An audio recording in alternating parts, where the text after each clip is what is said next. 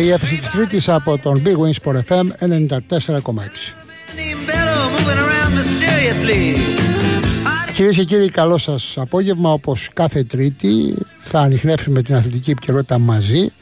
Θα συνδέσουμε αυτά που αποκαλύφθηκαν χθες το βράδυ στην τηλεοπτική δίκη και θα επιχειρήσουμε με μια προσχηματική ραδιοφωνική έφεση να δώσουμε την προέκταση των γεγονότων. Η είδηση που δίνουμε αυτή τη στιγμή τουλάχιστον είναι ότι δεν βρέθηκε ακόμη ξένος ελίτ διαιτητής για το Κυριακάτικο Παναθηναϊκός ΣΠΑΟΚ. Ο Στίβ Μπένετ δεν είχε κάνει κάποια προεργασία καθώς ε, είχε στο μυαλό του να βάλει Έλληνες διαιτητές αυτό το μάτς. Ο υπηρεσιακός διαδοχός του, ο Σταύρος Μάνταλος, ερευνά επισταμένος από χθες. Έχει έρθει σε επαφή τόσο με την UEFA όσο και με επιτροπές διαιτησίας εθνικών ομοσπονδιών και ευελπιστεί ότι μέχρι το πρωί της Πέμπτης θα υπάρξει σχετική ανταπόκριση. Η ΚΕΔ λοιπόν ψάχνει ξένο ελίτ για τηλεοφόρο. Και βέβαια όσο συζητάμε για ξένους έχουμε αύριο και ξένο Σουηδό στην, ε, ε, στο Καραϊσκάκης, στο Ολυμπιακό Σάρις. Είναι προφανής η πρόθεση της ε, ΚΕΔ η οποία έχει ψηφιακό χαρακτήρα αυτή τη στιγμή να μην ταράξει τα νερά και να βάλει ξένους στους άλλες μεταξύ των Big Five. Ε, αντιθέτως η πρόθεση του Μπένετ ήταν σαφής να χρησιμοποιήσει Έλληνες ακόμα και στα πολύ μεγάλα ντέρμπι του ελληνικού πρωταθλήματος. Αυτό είναι κάτι που προκάλεσε κρίση στις σχέσεις Μπένετ Μπαρτάκου. Υπήρξε αυτή η αντιμαχία που οδήγησε στην παρέτηση του Άγγλου αρχιδιετητή. Ε, δυστυχώς τα δημοσιεύματα στην Αγγλία δεν είναι καλά για τη χώρα υπό την έννοια ότι ένα μεγάλο αθλητικό περιοδικό, ηλεκτρονικό περιοδικό, το, το The Athletic, αναφέρεται επιτιμητικά ε, στο γεγονός ότι υπήρξε σκόπιμη παρεμβολή του Προέδρου της Ελληνικής Ομοσπονδίας τουλάχιστον όπως καταγγέλει ο κ. Μπένετ η αλήθεια είναι ότι ο κ. Μπαρτάκος στις δημόσιες αναφορές του και στην επίσημη ιστοσελίδα της ΕΠΟ το είπε καθαρά ότι ε, οδηγήθηκε ο κ. Μπένετ σε παρέτηση επειδή αρνήθηκε να αλλάξει τους Έλληνες διαιτητές του αγώνα Παναθηναϊκού ΑΕΚ. Δεν το έκρυψε δηλαδή. Ε, και νομίζω ότι αυτή η συζήτηση που έχουμε ξεκινήσει για τον ξένο αρχιδιετή που ούτως ή άλλως θα έρθει στην Ελλάδα, ενδεχομένως θα έχουμε την απόφαση της Εκτελεστικής Επιτροπής της ΕΠΟ στις 3 Οκτωβρίου. Ε, που ε, μέσα από μια λίστα τριών διαιτητών, ε, τους οποίους θα στείλει η UEFA, τριών ξένων, θα επιλέξει τον αρχιδιετή που δεν θα είναι μέχρι το καλοκαίρι του 24 αλλά μέχρι το καλοκαίρι του 25 υπήρξε αρχικά μια πρόθεση από την ΕΠΟ να πάει σε μια εμβαλωματική λύση στη λύση του Καπέλα. Ο Πορτογάλος ε, VAR manager είναι στη διαιτική ομάδα της ΚΕΔ ούτως ή άλλως. Ε, θα μπορούσε να πάει μέχρι το καλοκαίρι του 24 με Καπέλα. Ε, τελικά επικράτησε η άποψη ότι πρέπει να επιλεγεί αρχιδιετής για την επόμενη διετία, από τώρα να επιλεγεί και αναμένονται οι τρεις ξένοι αρχιδιετές που θα προτείνει ο Ροσέτη, ο πρόεδρος της Επιτροπής Διετησίας της ΟΕΦΑ, στην ελληνική πλευρά και την απόφαση η ΕΠΟ θα την πάρει μαζί με τους Big Four όπως τουλάχιστον πληροφορούμαστε. Πάντως η απόφαση θα επικυρωθεί σε κάθε περίπτωση από την Εκτελεστική Επιτροπή της ΕΠΟ στις 3 Οκτωβρίου. Μαζί μας ο καθηγητής Διαιτησίας, ο κύριος Γιώργος Φασόλης, για να συζητήσουμε αυτές τις εξελίξεις με την παρέτηση του ξένου αρχιδιετή, την έλευση νέου ξένου και όλο αυτό που συζητείτε για τους Έλληνες και για τους ξένους. Και, εν πάση περιπτώσει, για το πότε θα δοκιμάσουμε κάποια στιγμή και τους Έλληνες, καθώς φαίνεται ότι το περιβάλλον δεν είναι κατάλληλο. Όλοι αντιδρούν από την ΕΠΟ μέχρι ε, τους ε, Big Five σε λίγο θα αντιδρούν και οι υπόλοιποι. Δεν υπάρχει περίπτωση. Σε κρίσιμα μάτς Ενδεχομένως θα έχουμε και αιτήματα για ξένους διαιτητές και από άλλες ομάδες. Καλησπέρα, κύριε Φασόλη. Καλησπέρα, κύριε Θωμαίδη. Ποια είναι η γνώμη σας, Παύλος Κύκλος, κύριε Θωμαίδη. Δυστυχώς. Θα σας πω ένα οξύμορο να καταλάβετε που έχει φτάσει στο επίπεδο, δεν το καταλαβαίνουν οι υπεύθυνοι. Εγώ έβλεπα στην τηλεόραση ειδήσεις με τη σύζυγό μου και άκουσες στην αθλητική, στην αθλητική ενημέρωση το γεγονός. Και μου λέει τι είπαν λέει ο ξένος έβαλε Έλληνες, προτίμησε Έλληνες και έρχεται ο Έλληνας και βάζει ξένους. Φανταστείτε που έχει φτάσει στο επίπεδο. Ε, ναι, στον απλό, άνθρωπο, στον απλό άνθρωπο έτσι περνάει αυτό. Ναι, έτσι πως το περιγράφεται. Ναι. Μα εδώ κάνω εγώ να επανέλθουν οι Έλληνες διαιτητές. Δηλαδή, το παιχνίδι το χτεσινό, ε, νομίζω και Έλληνας να σφύραγε δεν θα είχε κανένα πρόβλημα. Ε, μην το λέτε, μην το λέτε, ανάλογα ποιος, όχι, όχι, ποιος θα σας πω, ναι. με, με ποια έννοια το λέω. Όταν υπάρχει το VAR, στο συγκεκριμένο χτεσινό παιχνίδι, ένας Έλληνας διαιτητής, δηλαδή διεθνής και τα λοιπά, δεν, δεν νομίζω να έχει πρόβλημα να βγάλει το παιχνίδι. Κοιτάξτε, υπάρχει, όταν... υπάρχει καχυποψία μεγάλη. Πολύ μεγάλη Κοιτάξτε, έτσι όμως, Υπάρχει έτσι. ένταση. Υπάρχει ε, τα τελευταία. Ε, κοιτάξτε, έχει αποδομηθεί η ελληνική διαιτησία από τους ίδιους διαιτητές, το ξέρετε αυτό καλύτερα από μένα. Έχει αποδομηθεί. Δηλαδή, ε, 30 τώρα χρόνια, 30 χρόνια περίπου, διαρκώς συζητάμε για τα λάθη των Ελλήνων διαιτών και κάποιοι μιλάνε και για τα σκόπιμα λάθη. Μην, μην κρυβόμαστε, να μιλήσουμε Κοιτάξτε, εμείς, εμείς που έχουμε πατήσει στο χόρτο μέσα και έχουμε σφυρίξει και ξέρουμε πολλά πράγματα, περισσότερα από, από όσα ξέρουν οι απ' έξω, ο Έλληνας διετής δεν ξυπνάει το πρωί να πάει να σφυρίξει ή το μεσημέρι το απόγευμα και ξαφνικά του έρχονταν να αποφασίσει έτσι τα αλλιώς. Πρέπει αλλού να ψάξουμε να βρούμε τις αιτίες που ο Έλληνας διετής δεν μπορούσε να σταθεί στα ελληνικά πρωταθλήματα και στο εξωτερικό αρίστευε. Στην, Τώρα... επιρροή, στην επιρροή από τους παράγοντες. Ακριβώς. Ναι, αυτό αλλά, δεν αλλά όταν γιατί... είστε ευεπίφοροι στην επιρροή από τους παράγοντες φταίτε και εσείς, αυτό λέω. Ναι, αλλά να κοιτάξτε, να βάλουν τον Έλληνα διετή να σφυρίξει και αν ο Έλληνας διετής είναι ανίκανος να πάει σπίτι του. Δεν μπορεί να το ξαναβάζεις τότε, εάν ξέρει ο διετής ότι που οι περισσότεροι είναι και ανεπάγγελτοι. Όταν πηγαίνει και είναι ζωστός στον αγωνιστικό χώρο, ακούστε τι θα σας πω, όταν ο διετής πάει και σφυράει βάσει αυτό που βλέπει, δεν θα κάνει και ανθρώπινα λάθη. Ε, να ξέρετε ότι θα φτάσουμε πλέον σε ένα επίπεδο ο διαιτητής ο οποίος μπαίνει στο γήπεδο με καθαρή την ψυχολογία του και την δυναμική του την διαιτητική θα μπει στο γήπεδο και θα βγάλει το παιχνίδι εις πέρας. Το θέμα όμως είναι ότι γιατί φτάνουμε στο επίπεδο ο διαιτητής άλλα να βλέπει και άλλα να κάνει. Δεν πήγαμε να ψάξουμε να βρούμε την αιτία, να την χτυπήσουμε. Με το, με, το έχουμε ξανασυζητήσει μαζί οι δυο μας. Να επέλθουν σοβαρές ποινές κάθε επίπεδο προς αυτούς οι οποίοι βγαίνουν, κάνουν δηλώσεις, επηρεάζουν. Εγώ το, το σταματάω εδώ και, και έρχομαι στο προκείμενο. Ναι. Μήπως η Ελλάδα πρέπει να έχει έναν αρχιδιετή για τους ξένους και έναν αρχιδιετή για τους Έλληνες; Έλληνα. Δηλαδή, το λέω ηρωνικά τώρα. δηλαδή ο κύριος Μάνταλος, πώς τόσο σύντομα αφού απαρατήθηκε ο Μπένετ και έφυγε, πώς τόσο σύντομα με, με ενέργειες δικές του βρήκε τον Ιταλό; Θα ρωτώ να μου πείτε εσείς. Καλά, ο Ιταλός, ο Ιταλός είναι γνωστό πώς βρέθηκε. Επικοινώνησε ναι, ο πρόεδρος της ΕΠΟ με την Ιταλική Ομοσπονδία ναι. και έτσι βρέθηκε. Και γιατί λένε ότι τον βρήκε τον όρισε ο Μάνταλος; Τον όρισε ο Μάνταλος. Ο Μπαλτάκος το, τον έβαλε. Τον όρισε ο Μάνταλος. Τον βρήκε ο Μπαλτάκος. Αυτή είναι η αλήθεια. Ναι, ναι, ναι, κοιτάξτε. Ε, με το να πιάσω εγώ μετά να γράψω ότι ορίζω τον Τάδε όταν τον έχει υποδείξει ο πρόεδρος της ΕΠΟ όχι να αναλάβει ο πρόεδρος της ΕΠΟ την, ε, την ευθύνη για τους ορισμούς και την επιλογή αυτών των διαιτητών. Γιατί αν δεν πήγαινε καλά αυτός ο διαιτητής και γινόταν το παιχνίδι άνω κάτω, θα λέγανε που τον βρήκε ο Μάνταλος. Γιατί ο Μάνταλος ανακοινώθηκε ότι τον έβρικε. Τώρα, στη συνέχεια τι θα γίνει; Εγώ να σας πω. Αφού ο Καπέλα αυτός λένε ότι ήταν και πριν εκεί. Γιατί υποτίθεται βάλαν τον Καπέλα να κάνει τη, να ψάξει να βρει διετή και βάλαν τον Μάνταλο. Μήπως επειδή ο Μάνταλος ακούει και ξέρει ελληνικά; Ναι. Γιατί δεν βάλανε αυτή Υπάρχει και επιτροπή διαιτητές και υπάρχει ο Καπέλα. Αυτό λέει ξένους διαιτητές. Ε, υπάρχει ο Καπέλα, ξένος, τον συζητάμε. Ε, καλά, αναπληρωτής, κοιτάξτε, ο κύριος Μάνταλος είναι αναπληρωτής, ήταν, ήταν αναπληρωτής πρόεδρος της ΚΕΔ.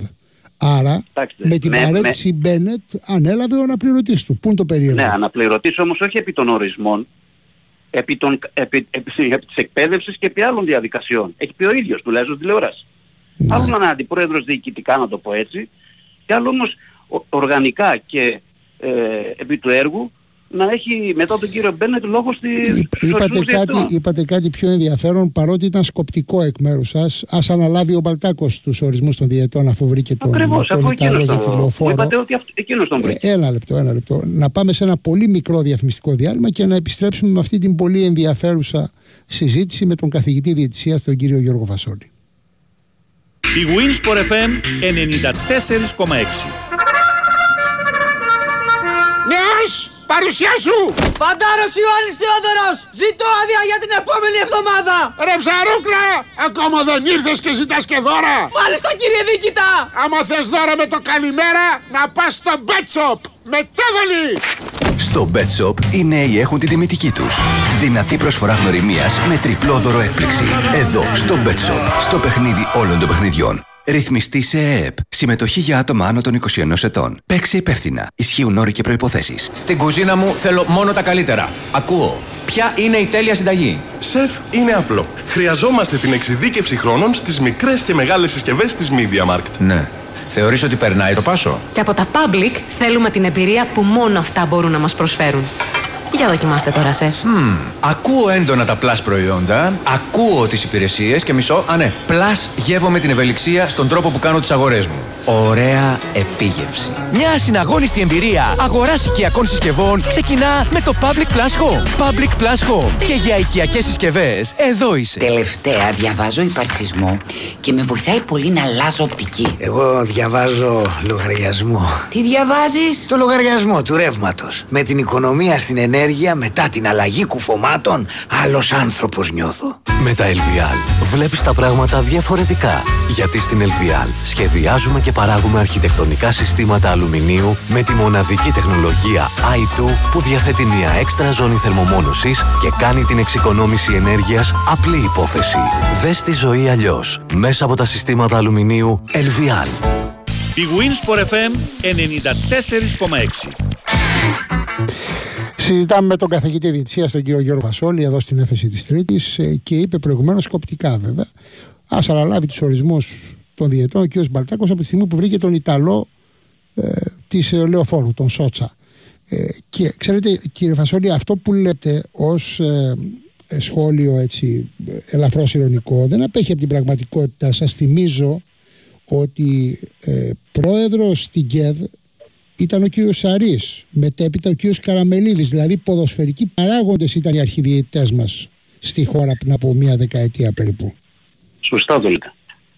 Ήταν απολύτως αντικανονικό αυτό όμως και υποτίθεται ότι το διορθώσαμε έστω με τους ξένους αρχιδιαιτητές αλλά βλέπετε δεν μπορούμε όχι μόνο να βρούμε Έλληνα αρχιδιαιτή δεν μπορούμε καν να δούμε Έλληνα διαιτητή ελίτ να πατάει το χορτάρι. Κύριε Θωμαίδη, ο κύριος Μπένετ την προηγούμενη φορά που τον άδειασε πάλι η ΕΠΟ, γιατί δεν παρατήθηκε τότε; Είχε ακόμα, ένα, είχε ακόμα ένα χρόνο συμβόλαιο να Μήπως άλλαξε, τίποτα, μήπως άλλαξε κάτι τώρα και υπάρχει κάτι άλλο στο πρόγραμμα; Τέλος πάντων, αυτά είναι άλλα θέματα που δεν μπορούν να τα γνωρίζουν. Σας απάντησα πάντως. Είχε ακόμα ένα χρόνο ναι. συμβόλαιο να ναι, ανανεώσει. Ναι, τώρα ναι. ελπίζει να πάρει την αποζημίωσή του ναι. για προσβολή ναι, προσωπικότητας. Κοιτάξτε όμως, το, ε, ανεξάρτητα τι λέει τα συμβόλαια και τα οικονομικά, η διαχείριση της ΕΠΟ, τα οικονομικά κτλ. Δεν μπορεί ε, για τον ίδιο λόγο που παρετείται τώρα να έχει παραμείνει και να σηκώσει όλο το βάρος ε, της προηγούμενης ε, διαδικασίας. Αυτό που εγώ θα προσθέσω είναι ότι εγώ εξακολουθώ να πιστεύω ότι με, με την κατάλληλη διαχείριση και εννοώ της διαιτητικής ε, ελληνικής οντότητας ε, θα μπορούσαμε να στηριχθούμε σε Έλληνες διαιτητές, το επαναλαμβάνω ακόμα, μέσω μιας διαδικασίας να ελεγχθεί η παρέμβαση στην ψυχή του Έλληνα διαιτή, ο οποίος καλείται να σφυρίξει είτε μικρό είτε μεγάλο παιχνίδι. Γιατί εγώ δεν ξεχωρίζω τα ντέρπι από τα... Γιατί μπορείς στο, στο εύκολο φαινομενικά παιχνίδι να πας ελαφρά την καρδία και χωρίς μεγάλη έτσι προσοχή και να σου γίνει και να σου κάτσει ένα άλλο παιχνίδι δύσκολο και να βγει εύκολα. Αλλά ναι. πρέπει, πρέπει και θα το πω τώρα κοντά να μου δοθεί άλλη μια φορά η ευκαιρία. Κύριε Θωμαίδη, το μαγαζί πρέπει να κλείσει για ένα δύο χρόνια ή να ευαισθητοποιηθεί να ευαισθητοποιηθούν οι κύριοι κύριοι της κυβέρνησης. Ο κύριος Βρούτσης τώρα, για ο οποίος ήταν για μένα ναι, από τους πιο επιτυχημένους υπουργούς στο πόστο του τότε, τώρα βρίσκεται εκεί που βρίσκεται, πιθανόν να μην ξέρει και πο- τι έχει μέσα η μπάλα ή να μην, τέλος πάντων. Λοιπόν, ή το μαγαζί θα κλείσει κανένα δύο χρόνια. Να έρθει η διαιτησία στα, στα χέρια της οργανωμένης διαιτησίας.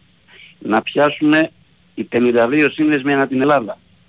Να φτιάξουν δύο σχολές ο καθένας το χρόνο, να βγάλουν γύρω στους 500 διαιτές το χρόνο, να αρχίσουν να παίζουν στα τοπικά πρωταθλήματα και να αρχίσουν να ετοιμάζονται και σε δύο χρόνια θα μπορούμε να στηριχτούμε. Τώρα διαιτές δεν υπάρχουν και Μήπως, αποτέλεσμα... μήπως το μαγαζί είναι κλειστό και δεν το ξέρουμε; Όχι, μήπως όχι, είναι όχι. κλειστό και δεν το ξέρουμε; Εγώ έχω και σε εσάς κατ' επανάληψη ρίξει την ευθύνη στην πολιτεία που ε, θεωρώ ότι αν θέλει η πολιτεία όσο, με, όσο, με όσο σκληρά μέτρα ή δεν ξέρω τι τρόπους θα βρει ε, μπορεί να αλλάξει το δεδομένο. Να σας το πω και πιο πιο εύκολα ε, και θα, δεν, δεν μπορεί κανείς να φανταστεί αυτό που θα πω ότι έχει βάση. Εάν αύριο το πρωί οι διαιτητές φύγουν από τις ενώσεις, ανοίξουν οι σύνδεσμοι, με τις δευτεριάτικες συγκεντρώσεις και με τις σχολές, με τη, συμ- με τη συμμετοχή της οργανωμένης διαιτησίας ενώσεως, νέας ενώσεως διαιτητών, στις επιλογές και προεπιλογές των διαιτητών στα σεμινάρια, με μόνη απλή συμβουλευτική και άποψη εμπειρίας γνώμη, μόνο έτσι μπορεί η διαιτησία να βρει δρόμο. Καλά τα λέτε, καλά τα λέτε τεχνοκρατικά. Το ζήτημα είναι ποιος θα διώξει την καχυποψία. Γιατί ξέρετε, είναι η περιραίωσα ατμόσφαιρα, είναι το κλίμα που αναπτύσσεται γύρω από τον Έλληνα διαιτητή. Και ένας τέτοιος είναι ο κύριος Πέτρος Καμπίτσης, πρώην διαιτητής. Έχει αφήσει τη σφυρίχτρα εδώ και χρόνια. Ο κύριος Φασόλης, μάλιστα, είναι υποψήφιος στη Λέρο, όπως το ξέρω. Ο κύριος Καμπίτσης, γιατί όλοι με τις αυτοδιοικητικές είναι υποψήφοι. Είναι υποψήφιος που στον Πειραιά. Καλησπέρα σας. Πέρα. Πειραιά, πού; Νίκαια. Α, νίκαια, με συγχωρείτε. Νίκαια Νίκαια. Ρέντης. Εντάξει, εντάξει. Την ιστορική κοκκινιά. Τι, τι λέτε Καλή τώρα; επιτυχία Πέτρο, καλή επιτυχία. Φασόλη εσύ είσαι ρε. Εγώ είμαι, ναι. Ε, το κατάλαβα τη φωνή. Λοιπόν. Συμφωνώ σε όλα όσο λες Ναι. και, και συμφωνώ σε όλα και προτείνω τα τεφαά, οι φοιτητές τεφαά να τους φέρουν να έχουν ανώτερο, ανώτερη μόρφωση και ποιότητα για να βγουν οι διαιτητές γιατί αν δεν, αν δεν έρθουν στην κοιτίδα, στο σύνδεσμο, στη μάνα, στη μήτρα που βγάζει τους διαιτητές το πείραμα απέτυχε της ΕΠΟ και το βλέπουν μόνοι τους. Καλά να πάθουν. Λαγός τη φτέρη κούναγε κακό της κεφαλής τους. Καλά να πάθουν. Θέλανε να ελέγξουν τη διαιτησία. Θέλανε να βάλουν τους διαιτητές τους δικούς τους παίξε έτσι εκεί και παίξε έτσι εκεί. Ας φάνε το ξύλο τώρα γιατί με ξύλο μόνο θα στρώσει. Ναι, Γιατί αλλά φταίει η βάλατε πολιτεία. κι εσείς, κι εσείς βάλατε πλάτη για να συμβούν όλα αυτά. Ε, Κοιτάξτε, Βάλατε ε, ε, πλάτη. δεν μιλάμε προσωπικά ότι έχουν κάνει λάθη. Δεν οι μιλώ διαιτητές, προσωπικά οι για τις διαιτητές, κομματάρχες. ναι. Ξέρεις πολύ καλά Κυριάκο γιατί δεν είσαι χτεσινός και εγώ δεν είμαι χτεσινός. Υπήρχαν κόκκινα, μπλε, πράσινα κτλ. Υπήρχαν οι παρατάξεις Παναθηναϊκοί Ολυμπιακοί Αεξίδες, υπήρχαν οι παρατάξεις των συνδέμων, υπήρχαν οι παρατάξεις από εδώ και οι παρατάξεις από εκεί. Καλά να πάθουν, αλλά δεν φταίνε όλοι οι διαιτητές για το κατάντημα. Φταίνε ορισμένοι, που Ε. ήταν και είναι επαγγελματίες. Ο νοόν νοήτο. Τι, επαγγελ... Παρακάτω δεν τι λέω, γιατί επαγγελματίες, τώρα τι εννοείται επαγγελματίες; ε, κάποιοι δεν έχουμε διαιτητές, επαγγελματική κάποιοι διαιτησία, δεν πρώην- έχουμε. Ναι. Άσε με να το πω όπως θέλω εγώ ρε φίλε. Ναι, ναι. Κάποιοι πρώην διαιτητές έχουν εναγάγει τη διαιτησία σε επάγγελμα μετά που φύγαν από τη διαιτησία. Και όποιος θέλει ας δει τον κατάλογο, Αχα. ποιοι είναι πρόεδροι σε ενώσεις, ποιοι είναι μάνατζερ σε σωματεία, ποιοι είναι, άκουμε, άκουμε, ποιοι διετέλεσαν κολλητοί και μισοδοτούμενοι από ΠαΕ και τα λοιπά και τα λοιπά και τα Να λοιπά. προσθέσω, να προσθέσω δύο πράγματα φίλε Πέτρο και κύριε Θωμαίδη. Ναι, παρακαλώ. Γιατί δεν είναι επαγγελματική τώρα διαιτησία; Ξέρετε πόσα παίρνει το μήνα ο διαιτητής ο Έλληνας αν θα σφυρίσει στο ελληνικό πρωτάθλημα; 1500. Επί τρία; Μμμ. Τι δεν 4,5. είναι επαγγελματικό αυτό, τι είναι; Ναι, αλλά είναι αμοιβόμενο. Μήπως Ε, θέλουν- δεν είναι επαγγελματική, είναι αμοιβόμενη. Μήπως πάμε, μήπως πάμε και σε καμιά άλλη διαδικασία να κάνουμε επαγγελματική διαιτησία μια και είμαστε και ευρωπαϊκή χώρα με ξένους διαιτητές; Ναι, αλλά έχω, έχω, έχω μια ερώτηση. εδώ, Επαγγελματική φίλε. διαιτησία, Πέτρο, Φίλε επαγγελματική Βασόλη, άκουμε. διαιτησία. Ένας- Μισό, μισό ένας λεπτό να διαιτητής- τελειώσω. ένας Μισό λεπτό, διαιτητής, Πέτρο, άμα μισό γίνει λεπτό, Πέτρο. επαγγελματίας, μετά όταν φύγει τι θα κάνεις, θα είναι ανεργός. Πέτρο, μισό λεπτό, μισό λεπτό. Γι' αυτό είπα ότι υπάρχει και τώρα επαγγελματική διαιτησία. Γιατί αυτό που λες δεν μπορεί να γίνει μετά. Θα πάει σπίτι του και θα πεινάσει. Απλά είναι άλλοι οι λόγοι. Άλλοι οι λόγοι. Μήπως ξαφνικά δούμε επαγγελματική διαιτησία στην Ελλάδα. Πρέπει αλλά να φύγουν θα είναι οι στο νομοί σύστημα. από Να την ολοκληρώσω, ελληνική Πέτρο, διαιτησία. μισό λεπτό. Μισό Να λεπτό, φύγουν Πέτρο, οι να νονοί. ολοκληρώσω. Τελειώσω. Οι νονοί, Τελειώ- που μανταδόροι. Πέτρο, να τελειώσω μισό λεπτό. Και να Ακούω, δούμε ακούω. ξένους διαιτητές να συμπεριλαμβάνονται σε αυτή την νομοθεσία και να, εκ- εκ- εκ- εκπροσω- δηλαδή, να δουλεύουν επαγγελματικά στην Ελλάδα διαιτητές ξένοι. Και ένα άλλο που επίσης μου θύμισες είναι ότι επί Φλωρίδη που ήμουν σε μια επιτροπή που μας είχαν καλέσει και επεξεργαζόμαστε τον τότε νόμο, αθλ- νόμο αθλητισμού που είχε φέρει, ξέρετε τι συζήτησε το Εβραίος. Είχαμε προτείνει και ήταν αποδεκτό να γίνει η Εθνική Σχολή Διαιτησίας και πάνω από τα αεραστεχνικά πρωταθλήματα θα πηγαίναν διαιτητές στην Εθνική Σχολή Διαιτησίας που μορφή πανεπιστημίου να μπορέσουν να, βρουν, να βγουν και να προσφέρουν υπηρεσίες στα εθνικά πρωταθλήματα. Πού είναι αυτά τα πράγματα; Κοίταξε τώρα. Άλλαξε ο Εκ των υστέρων- υπουργός, εκ των άλλαξε η υστέρων πολιτική. προφήτες δεν θα γίνουμε. Ναι. Το θέμα είναι Ε. από εδώ και πέρα τι γίνεται. Θέλει, Από εδώ και θέλει- πέρα ανεξαρτησία στη διαιτησία, να πάνε θέλει στους συνδέσμους σε η διαιτητές και πολιτεία, η τελείωσε. πολιτεία θέλει να καθαρίσει τη διαιτησία. Πρέπει να φωνάξει οι διαιτητές και να κάνουμε μια σύσκεψη να φωνάξει οι Α, διαιτητές άμα που γίνει είναι σύσκεψη θα αλόβητοι. χάσουμε την μπάλα. Αφήστε το. Όχι, Στις όχι, όχι, συσκέψεις όχι, κάνετε η μπάλα διαιτητές- συνήθως. Διαιτητές, όχι επαγγελματίες διαιτητές. Εννοώ διαιτητές εραστές της διαιτησίας που την υπερέτησαν με αυταπάρνηση και χωρίς ωφέλη. Ενώ οι Για να άλλοι κάνουμε συνάδελφοί σας προτάσεις, που έχουν Για να κάνουμε ωφέλη. νομοσχέδιο. Πού είναι αυτό που λένε νολιστική. Ποια είναι η ολιστική. Πότε έγινε η ολιστική. Τι δουλειά έχουν οι διαιτητές να πηγαίνουν σε ενώσεις; Και λέει «Ε, ε, ανήκω στην ένωση. Ποια ένωση ανήκει. Στη Μήτρα είναι, ο σύνδεσμος είναι. Εκεί που γίνονται τα μαθήματα κάθε Δευτέρα. Εσείς τώρα όπως είπε ο σοβαρά, σοβαρά κύριε Καμπίτση, να σας το ρωτήσω. Πιστεύετε ότι σύντομα θα παίξουν και ο Ολυμπιακός Παναθηναϊκός; Μπορεί να οριστεί Έλληνα σε τέτοιο μάτς; Τώρα, τώρα που μιλάμε. Εγώ για να προστατεύσω την ελληνική διαιτησία αν ήμουν ε, ΚΕΒ ή εγώ όριζα θα έφερνα ξένο. Θα φέρνατε ξένο. Εντάξει. Ευχαριστώ Ναι. πολύ. Απαντήσατε. Εγώ έχω διαφορετική άποψη. Τι θα έφερνα κάνετε, θα ξένο φέρνατε για να Έλληνα; μην- Για να μην τρωθεί το κύρος της ελληνικής διαιτησίας κι άλλο. θα φέρνατε- Γιατί όποιον και να βάλεις, ό,τι και να κάνει, τον πελάτη του θα βρει. Από Ε, πιέσεις ε, εννοώ. Κύριε Θωμαίδη, Ναι, παρακαλώ. εγώ τι θα έκανα; Ναι. Εγώ όταν ήμουν πρόεδρος στην Επιτροπή Ορισμού Διετών της ΕΠΟ, όρισα ε, διαιτητή του, του τελικού του κυπέλου ΑΕΚ ΠΑΟΚ, τον Γιώργο του Καζανφέρη. Λοιπόν, τότε υπήρξαν αντιδράσεις. Εγώ λοιπόν ξέρετε τι έκανα. Ε, μίλησα με τον Γιώργο του Καζανφέρη. Και άμα θέλει ας το θα πει, δεν έχω κανένα πρόβλημα. Και του είπα Γιώργο, συμβαίνει αυτό και αυτό. Πώς θα βλέπεις τα πράγματα, πώς αισθάνεσαι. Και μου λέει Γιώργο, όλα θα πάνε καλά. Πας να φέρεις, τε, όποιος έχασε δεν έχει πρόβλημα. Σας διακόπτω, σε διακόπτω. Έχουμε μην στο Γιώργος Πέτσπερα Γιώργο. Λοιπόν, Κυριάκο, καλησπέρα. Τον ε, Ντίνο Πόγλου. Καλησπέρα. Να έχετε καταρχάς. Πέρασε σε ένα μισή χρόνο ε, απραξιάς εκτός αγωνιστικής ε, δράσης. Πώς ήταν αυτό το διάστημα για σένα; Εντάξει, σίγουρα έχει τις δυσκολίες του, όλα αυτά πλέον τα αφήνω όλα πίσω, γιατί υπήρξε, είχα τη χαρά τώρα να, να τελειώσει όλη αυτή η περιπέτεια, να είμαι με την εθνική ομάδα, στάθηκα, στάθηκα άτυχος, ε, λόγω υγείας, ε, το πρόβλημα εκείνο που είχα. Ε, τώρα βρίσκομαι με τον Παναθηναϊκό, ξεκινάμε τα επίσημα παιχνίδια με το Super Cup, εκεί είναι το μυαλό μου και να πάρουμε τον πρώτο τίτλο της χρονιάς, εκείνος ο στόχος μας. Επέστρεψες μετά από δύο χρόνια στον ε, Παναθηναϊκό. Τι διαφορετικό βρήκες όχι σε επίπεδο προσώπων, όσο σε ατμόσφαιρα. Βρήκα, βρήκα μεγάλες ε, αλλαγές ε, σε, σε θέματα επαγγελματικά, σε θέματα εντός και εκτός γηπέδου πάρα πολλά λεπτο, λεπτομερή θέματα ε, τα οποία χαρακτηρίζουν κάποια τέτοια πράγματα τους νικητές. Είμαι δηλαδή λεπτομέρειες, τα, τα μικρά πράγματα κάνουν τέτοιες ομάδες ε, νικήτριες. Ε, φυσικά είμαστε πολύ χαρούμενοι και με τον προπονητή και με την ε, διάθεση του Πρόεδρου. Ε, θέλουμε να κάνουμε κάτι καλό, κάτι μεγάλο. Έχουμε φτιάξει ένα πάρα πολύ ωραίο σύνολο και θέλουμε να πετύχουμε. Κάτι μεγάλο. Έχουμε φτιάξει ένα πάρα πολύ ωραίο σύνολο και θέλουμε να πετύχουμε. Έφυγες από έναν μεγάλο προπονητή τον Νέτορ Μεσίνα, πας σε έναν άλλο μεγάλο προπονητή, σε έναν άλλο μεγάλο προπονητή τον Κότσα Αταμάν.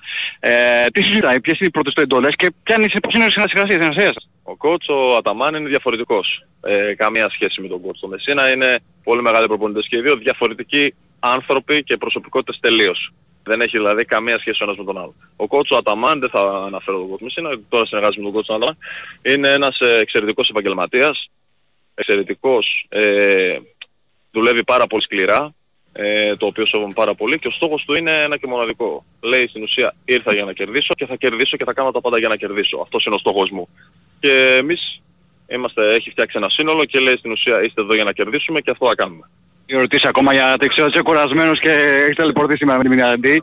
Ε, οριοθετούμε τους στόχους του Παναθηναϊκού φέτος. Οριοθετούμε τους στόχους του Παναθηναϊκού. Δηλαδή Final Four και οι δύο τίτλοι στην Ελλάδα. Ή θα προτιμούσες ας πούμε πρωτάθλημα και ας μην πάει στο Final Four ή το αντίθετο; Κοιτάξτε, κοιτάξτε.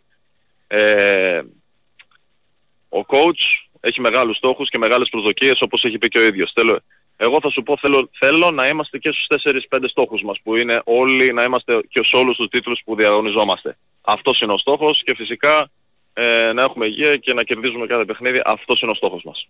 Ήσουν από τα παιδιά που αποθεώθηκαν ε, στο τουρνουά από τον ε, κόσμο της ομάδας. Ε, ένα μήνυμα στον, ε, στους φιλάδους του Παναναϊκού. Ε, ένα μήνυμα. Τους ευχαριστούμε πάρα πολύ για την ε, στήριξή τους. Είναι ο παλμός και η καρδιά της ομάδας μας. Ε, πρέπει να το ξέρουν αυτό. Και επίσης πρέπει να ξέρουν γιατί έπαιξα και στο εξωτερικό και γνωρίζω πως ε, ένα γεμάτο ΆΚΑ και γενικά ο κόσμος είναι πάρα πολύ δύσκολος. Ε, γενικά οι ομάδες και οι παίχτες, οι αντίπαλοι που έρχονται φοβούνται το ΆΚΑ. Οπότε φανταστείτε τι θα γίνει σε ένα πολύ γεμάτο ΆΚΑ. Αυτός πρέπει να είναι ο στόχος, αυτός ο παλμός της ομάδας ε, και το θέλουμε δίπλα μας. Μια τελευταία ερώτηση για τον τέρμπι με τον Ολυμπιακό στην πρώτη αγωνιστική της Ευρωλίγκας και πιθανώς και στο Super Cup γιατί ακόμα ε, δεν ξέρουμε ποιος θα είναι το ζευγάρι του τελικού. Ε, κοίταξε να δεις, ε, στο Super Cup είναι ο πρώτος τίτλος της χρονιάς. Αν πε- πρέπει να περάσουμε πρώτα με τον ΠΑΟΚ, γιατί είναι και αυτό πολύ δυνατό παιχνίδι.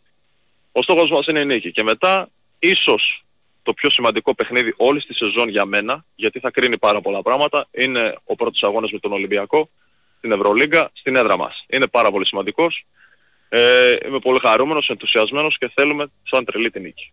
Δίνω, ευχαριστώ πάρα πολύ. Καλή σεζόν. Ευχαριστώ πάρα πολύ. Αυτά, λοιπόν, Δίνω, ναι. μιλήσει αποκλειστικά στο Big Wings for FM. Ωραία Γιώργος, σε ευχαριστούμε πολύ. Δεν ξέρω αν θα έχουμε συνέχεια κατά τη διάρκεια της εκπομπής, αλλά... Επιστρέψαμε στην πάντα προσχηματική ραδιοφωνική έφεση εδώ στο Big Wings Sport FM 94,6. Από αυτό το μικρόφωνο όλο το καλοκαίρι αποκαλύπταμε ε, καθημερινά τα όσα συνέβαιναν με την υπόθεση του κυκλώματος παράνομου στοιχηματισμού. Την ελληνική εκδοχή της, καθώς το κύκλωμα είναι διεθνές σε έξι χώρες και οι έρευνες γίνονται από τη Europol και τη Eurojust.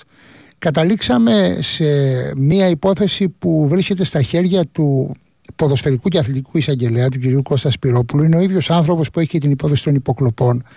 Έχει μία, ένα βαρύ φορτίο. Ε, και βεβαίως ε, καταλήξαμε και στην ανά, ανάσυρση των φακέλων της Πόραντάρ από τον πρόεδρο της Επιτροπής Δεοντολογίας, τον κύριο Κοτουλόπουλο. Και νομίζω ότι ε, το ένα συνδέεται με το άλλο καθώς ε, η Επιτροπή Δεοντολογίας περιμένει αυτά τα στοιχεία από την ποινική δικογραφία εφόσον βέβαια ασκηθούν ποινικές διώξεις μέσα στον Οκτώβριο όπως λένε οι πληροφορίες μας. Σε αυτή την υπόθεση υπάρχουν 47 ύποπτοι που δεν είναι μόνο ποδοσφαιρικοί παράγοντες, υπάρχουν μπουκ, υπάρχουν ποδοσφαιριστές, υπάρχουν προπονητές, έχουν γίνει κατοίκον έρευνες, έχουν κατασχεθεί κινητά, λάπτοπ, υπάρχουν στοιχεία από τηλεφωνικές υποκλοπές αλλά και από τραπεζικούς λογαριασμούς. Η οικονομική αστυνομία έχει φροντίσει, έχει φροντίσει να ανοίξει τραπεζικούς λογαριασμούς ώστε να διαπιστώσει πώς υπάρχουν εισοδήματα για κάποιους που δηλώνουν για παράδειγμα 2.500 ευρώ φόρο εισοδήματος το χρόνο. Δηλώνεις 2.500 ευρώ φόρο εισοδήματος και την ίδια στιγμή έχεις προβεί σε αγορές μέσω καρτών 30.000 ευρώ. Αυτό αυτομάτως καθιστά ύποπτο τον άνθρωπο με τον οποίο ο οποίος εμπλέκεται σε αυτή την υπόθεση γιατί αρχικά η υπόθεση γεννήθηκε στην Αυστρία ένας ε, Αλβανός και ένας Σλοβάκος συνελήφθησαν έδωσαν στοιχεία για να πάρουν τα ευεργετήματα του νόμου φτάσαν οι αρχές στην Ελλάδα και βέβαια υπάρχει η εμπλοκή των 18 ΠΑΕ πέντε εκ των οποίων είναι της Super League 1.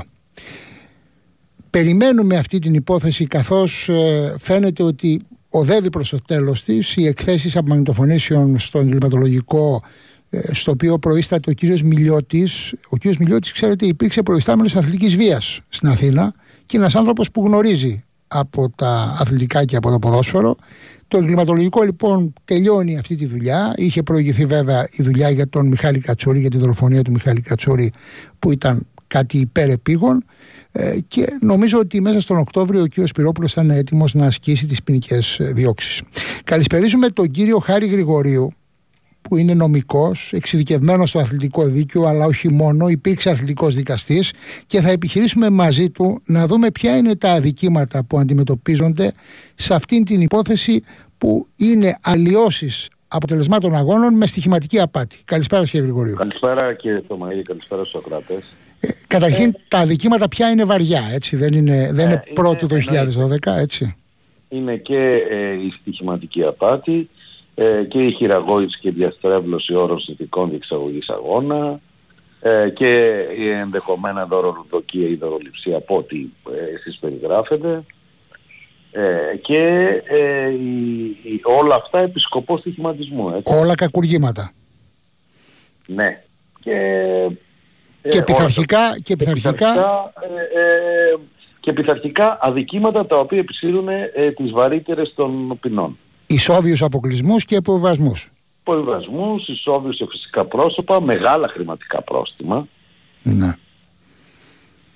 Δηλαδή, εντάξει, δεν ε, κινδυνεύουν και νομικά πρόσωπα και με μεγάλα, με επιβολή μεγάλων χρηματικών προστήμων, τα οποία είναι δυσβάσταχτα και τα οποία νομίζουμε ότι δεν είναι εύκολο να πληρώσουν. Στην ουσία υποθηκεύεται και ένα μέλλον. Ναι, διαλύεται, διαλύεται στην ουσία μια ομάδα λέτε, μα μέσα Ε, από βέβαια, αυτό. διαλύεται μια ομάδα, περιοχή, ε, οποιοδήποτε, ό,τι, ό,τι έχει χτιστεί μέχρι τότε. Ναι. Και είχαμε αποχώρηση ομάδας η οποία βρέθηκε με τους περισσότερους φακέλους του 23 στη Σποραντάρ, τη Ιεράπετρα συγκεκριμένα. Έχουμε ομάδα που δεν ξέρω αν παίζει πια ούτε, ούτε στα αεραστεχνικά, ο Απόλλων Λάρισας μέχρι πρώτον Super League 2. Αλλά έρχονται και τα υπόλοιπα που εντάξει δεσμευόμαστε σε αυτή τη φάση να πούμε ονόματα και πρόσωπα και αυτό είναι πολύ, πολύ φυσικό. Ε, εκείνο που θέλω να καταλάβω κύριε Γρηγορίου είναι εάν στο πειθαρχικό κομμάτι που το παίζετε στα δάχτυλα και το ξέρετε καλύτερα από όλους μας. Ε, Επειδή ακριβώς υπήρξατε και από τη θέση του αθλητικού δικαστή και από τη θέση του υπερασπιστή ένας άνθρωπος που τα τελευταία 30 χρόνια βρίσκεται μέσα στο χώρο του αθλητικού δικαίου. Ναι. Ε, αυτό, αυτό που έγινε τελευταία με την αλλαγή του κώδικα δεοντολογίας και του πειθαρχικού κώδικα της ε, Ομοσπονδίας θα επηρεάσει την εξέλιξη, δηλαδή θα πάει ο κατηγορούμενος να το πω εισαγωγικά με τον ευμενέστερο κώδικα. Ε, ε, για μένα είναι σίγουρο γιατί ακόμα δεν έχουν απαγγελθεί κιόλας οι, δεν έχουν γίνει διώξεις. Άρα ε, α, ε, βεβαίως εσείς βάζετε ένα ερώτημα ότι τα αδικήματα είναι σε προγενέστερο χρόνο, σωστά; Ναι. Όμως ε, πάντα ε, ακολουθούμε και στη νομική, ε, ακολουθείται και στο ποινικό ο ευμενέστερος και ο επικέστερος νόμος. Και στο Δεν γίνεται- πειθαρχικό. Και στο πειθαρχικό. και στο πειθαρχικό, το οποίο είναι μια συνέχεια του μορφώματος δηλαδή της ε, ποινικής διαδικασίας. Ε, δεν, γίνεται, ε, δεν γίνεται να ε, ε, έχουμε σε ισχύ ένα ελαφρο, μια ελαφροποιημένη έτσι, κατάσταση από άψη κυρώσεων και να εφαρμόζουμε τον προγενέστερο γιατί ε, ο χρόνος και τόπος τελέσεως ήταν σε προγενέστερο διάστημα. Αν θέλετε την προσωπική μου άποψη κύριε Θωμαίδη, ε, η, η κάποια μικρή, ε, ε, ε, κάποιο μικρο- ο κάποιος μικρός πραγματικά ε, ευμενέστερη, ευμενέστερη κύρωση δεν σημαίνει αυτόματα ότι έχουμε ένα σύστημα το οποίο δεν αντανακλά ε, μία ε, δικαιοσύνη και μία έτσι, ίση μεταχείριση. Νομίζω ότι η προηγούμενη, η προηγούμενη κύρωση ήταν, ήταν ε, απλά μία αυστηρή ε, κύρωση χωρίς να μπορεί να διακρίνει περιπτώσεις και υποπεριπτώσεις. Δηλαδή είναι πολύ δύσκολο, ξέρετε, δύο ποδοσφαιριστές να ε, συνδεθούν ε, και να ε, είναι σε συνεννόηση για παραβατική συμπεριφορά, είτε αλλίωση, είτε αλλίωση για στοιχηματισμό και να την πληρώνει ένα νομικό πρόσωπο με ένα καθαρό πρόεδρο. Τώρα, στο προηγούμενο που είπατε για την Ιερά Πέτρα, η Ιερά Πέτρα ε, έχει έναν ε, αξιοσέβαστο, έτσι, είχε ένα αξιοσέβαστο ε, πρόεδρο, ε, αξιοπρεπή κατά τη δική μου άποψη και κατά τη συνεργασία που είχα. Ε, τυχαίνει να αποχωρήσει για οικονομικούς λόγους. Ε, δεν νομίζω ότι πάντα δηλαδή είναι δεν έχει να κάνει με αυτό το οποίο έρχεται ή το οποίο διακυβεύεται ή το οποίο φέρεται. Τώρα την επομένη της αποκάλυψης, αποχώρησε την επομένη της αποκάλυψης των εννέα φακέλων της Ποραντάρ του 23, έτσι. Ναι, όμως τα προβλήματα ήταν δεδομένα σοβαρά οικονομικά. Δηλαδή υπήρχε και ένα αδιέξοδο. ξέρετε υπάρχει αδιέξοδο στη Super League 2. Είναι μεγάλο το πρόβλημα. Είναι πάρα πολλές υποχρεώσεις. Είναι μεγάλα τα μετοχικά κεφάλαια. Είναι πάρα πολύ υψηλές οι εγγυητικές, υψηλό το ποσό. Και, μικρά τα μεγέθη. Και μικρά το, τα έσοδο, μεγέθη. το Ναι. έσοδο είναι σχεδόν ανύπαρκτο. Ξεκινάει τώρα η Super League 2 χωρίς να υπάρχει τηλεοπτικό συμβόλαιο. Δεν ξέρω πώς, πώς θα ξεκινήσει και για πόσο θα συνεχιστεί. Πάντως η πληροφορία μου είναι ότι η ΕΡΤ επεξεργάζεται ένα σχέδιο Μακάρι. για, Μακάρι για τη γιατί- Super League 2. Μακάρι, αλλά αυτό ξέρετε είναι ένα μικρό παυσίπονο. Ε, οι ομάδες έχουν πια ειδικά μετά από αυτό, μετά από το φετινό, ε, με τη φετινή αν θέλετε εξίσωση, ότι πέφτουν πέντε από κάθε όμιλο. Καταλαβαίνετε ότι πρέπει να κάνει κάθε ομάδα πρωταθλητισμό για να σωθεί. Ναι. Τώρα είπατε κάτι πολύ ενδιαφέρον προηγουμένως που δεν θέλω να περάσει έτσι. Ναι. Ο πειθαρχικός κώδικας προβλέπει ότι όταν υπάρχει η ευθύνη δύο ποδοσφαιριστών τότε η ομάδα την πληρώνει ακόμη και με υποβιβασμό. Και Ναι. λέω εγώ τώρα, και λέω εγώ, βρίσκονται δύο προβοκάτορες ποδοσφαιριστές. Πολύ ωραία το Διεφθαρμένοι, λέτε. διεφθαρμένοι, έτσι. Και Πολύ ωραία. αναλαμβάνουν, αναλαμβάνουν εργασία για μια τρίτη ομάδα, αντίπαλη της ομάδας Ναι. που, ε, που θα, θα, θα, θα αντιμετωπίσει το πρόβλημα. Αυτό δεν το έχει σκεφτεί ο νομοθέτης; Αυτό λέτε, αυτό είναι μια ε, δικιά σας πολύ βασανισμένη ε, από πλευράς ας πούμε εμπειρία σκέψη. Να σας πω λίγο πιο απλουστευμένη.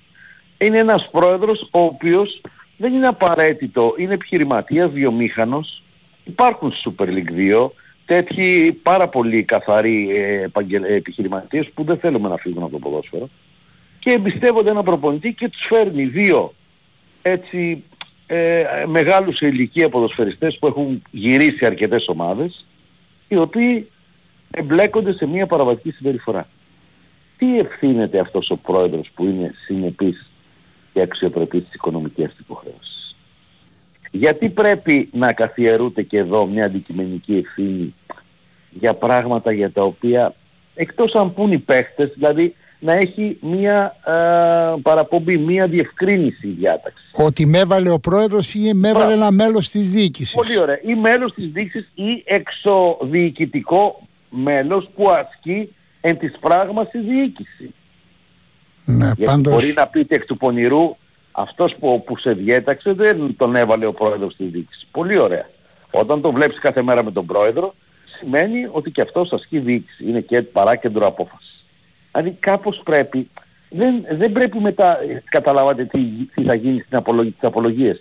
Εμείς σαν δικηγόροι περασπιστές θα προσπαθούμε να βρούμε ε, τέτοιους ε, στενοπούς για να απαλλαγούμε. Δεν είναι σωστό όμως. Δεν είναι σωστό. Η, η αυστηροποίηση τη, μιας παράβασης, μιας τυποποιημένης παράβασης, η υπερβολική αυστηροποίηση δεν νομίζω ότι οδηγεί σε μια θεραπεία. Ναι. Τώρα, Και μια εξομάλυνση. ναι. Τώρα βέβαια εγώ δεν θα συμφωνήσω ας πούμε στη ρίση του Προέδρου της ΕΠΟ ο οποίος είπε ότι συνήθως οι σκληρές, οι αυστηρές ποινές δεν επιβάλλονται τελικά ενδεχομένως να έχει ένα δίκιο από την πρακτική στην Ελλάδα αλλά από την άλλη δεν μπορούμε να ακυρώσουμε και την, την, τη, τη σκληρή ποινή για μια ομάδα που το έχει κάνει έτσι που υπάρχει αποδεικτική διαδικασία ότι το έχει κάνει. Και το Μαΐδι δεν γίνεται μόνο στο εξαρτικό. Ακούστε. Αυτή τη στιγμή υπάρχει ένας αθλητικός νόμος περί αθλητικής βίας το 41 που δεν ε, που, που, ε, μεταξύ άλλων προνοεί την μη χορήγηση της ε, ανασταλτικής δύναμης στις ποινές. Και σας λέω, πάλι λοιπόν και αυτός ο νόμος έγινε έτσι λίγο τσάτρα πάτρα, συλλήβδη. Δηλαδή, η κατοχή ενός καπνογόνου που δεν έχει χρησιμοποιηθεί επισύρει για ένα 18χρονο παιδί μία ελάχιστη ποινή 6 μηνών να εκτιθεί στη φυλακή. Είναι δίκαιο; Μάλιστα. Είναι δίκαιο αυτό; Είναι δίκαιο με αυτόν που βιοπραγεί και δημιουργεί επεισόδια ε, όπως είδαμε ε, στο γήπεδο της Νέας Φιλαδέλφειας με τους δολοφόνους; Αυτοί να μπουν. Αλλά να μπαίνουν μέσα μαζί με τα ξερά και τα χλωρά. Η αυστηροποίηση λοιπόν οδηγεί σε ανισότητες και σε άνισες ε, μεταχειρήσεις. Ναι. Και, και, και σωστά κάνουν οι εφαρμοστές του δικαίου, οι δικαστές, που ψάχνουν να βρουν και εφαρμόζουν με κάθε δυνατό τρόπο ανάλογα με την εμπειρία τους και μπράβο τους την αρχή της αναλογικότητας. Εδώ την εφάρμοσαν για την περίπτωση της κλιματικής οργάνωσης του 99, αν θυμάστε, μια εποχή που δεν υπήρχε αναστέλουσα ανασταλτική ε, δυνατότητες. Ναι. Και βρήκαν τον τρόπο και την εφάρμοσαν γιατί ξέρετε κάτι. Ε, είναι το ακροατήριο είναι τελείως διαφορετικό από το, από το συγγραφέα νομοθέτη που νομοθετεί. Στο δικαστήριο θα δεις δηλαδή στο ακροατήριο, στο πειθαρχικό και ο κύριος Κοτουλόπουλος, θα δεις τις προσωπικότητες των ε, εγκαλουμένων.